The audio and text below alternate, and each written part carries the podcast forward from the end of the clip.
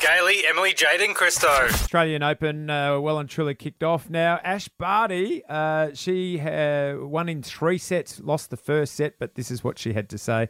was pressing a little bit early. I made a few too many errors and was able to tighten the screws in the in the second set and then run away with it. So I think. Um, yes, it was it was disappointing to not start as well as I would have liked, but um, all in all, uh, I think it was really nice to be able to tighten the screws and, and then run away with it in the second and third.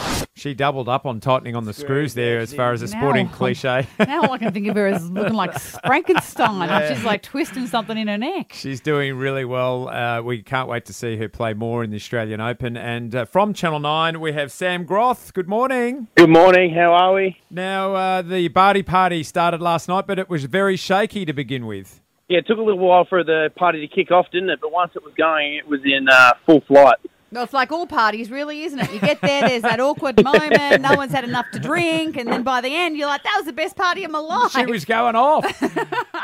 Nah, it certainly was. She was. It was good to see her uh, come into, I guess, some good form at the end of that one. Now, she's done that a, f- a fair bit. Uh, I think it was mentioned in commentary yesterday that last year, uh, 15 times uh, during the year, she was down in the first set and she fought back, which just really highlights her mental prowess.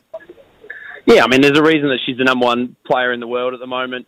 Um, she did a little bit actually last week in Adelaide, struggled through her first couple of matches, but once she hit her straps, I mean, she's so hard to beat. There's a reason she's number one, but I think also you can understand why playing at home, um, there's that extra pressure.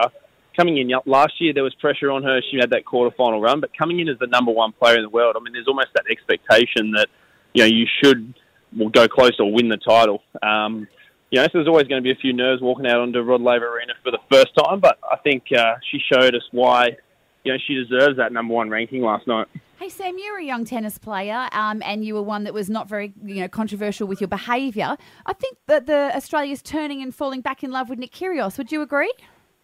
Yeah, well, I was definitely controversial at times. I wasn't afraid to uh, let a racket go occasionally, but I think we all saw, especially during the first part of the year, um, a different side to Nick. I think a side that a lot of us uh, closer to tennis have seen a lot of over years, but I think a lot of times he, he you know, he definitely divides opinion, um, and I think people have wanted to get behind him and have wanted to have a reason to get behind him, and I think he's sort of given that to everyone through the first couple of weeks of the year. Now, everyone's going to turn up on Melbourne Arena tonight, and whether you love him or hate him, people are going to be there to watch. And I think only time will tell, though, how he handles, I guess, the pressure as well of playing here at home because sometimes he's great, sometimes he's not, but every time he's entertaining. Let's just hope he's not going to act like a knob. That's what we hope for.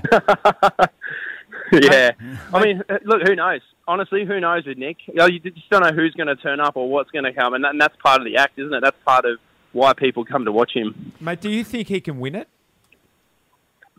Oh, gee, that's he hasn't started his first round match yet. We're going to talk about him winning the title. I mean, Absolutely. like, ability wise, can he win the tournament? Yeah, I mean, he's definitely got the talent. He's got wins over all the best guys, but backing it up for seven best of five set matches, I mean, it's tough. You've got Rafa, who's world number one, who he's going to run into um, if he gets through to the fourth round. Um, Novak's won here seven times. Roger was so devastating yesterday. You've got that young brigade of Medvedev, and yeah, I mean, he has the talent to do it, but a lot can happen over a two-week period, and there's a long way to go from tonight till uh, Sunday night when the final is in two weeks' time. All right. Well, I just think if he throws a racket, he needs to buy like all the young people watching him in the audience a racket as well, and that's the payback. Well, I, I'm sure we, I'm sure we're going to get a racket that's come out of the hand at some point. Yeah. So I don't know. That's, that's an ex, that's an expensive racket throw. Yeah, it is. so it should be. nice. Well, Sam, Good on you, Sam. um, thank you very much. All the action is on Channel 9 uh, for the Australian Open. Thanks very much for joining us this morning. No worries. Thanks, guys. See you, mate. I got to say, follow Sam on Instagram, Sam Groth Tennis. You're very funny. There's a picture with you and Rafa where you've gone 19 Grand Slam titles between between us, and I'm like, congratulations, you. Yeah, I spent more time with him in that interview than I did when I actually played him. So nice work, Sam. Nice, Sam Groth. Thanks for your time, mate. Gailey, Emily, Jade, and Christo. First thing weekdays on 1029 Hot Tomato.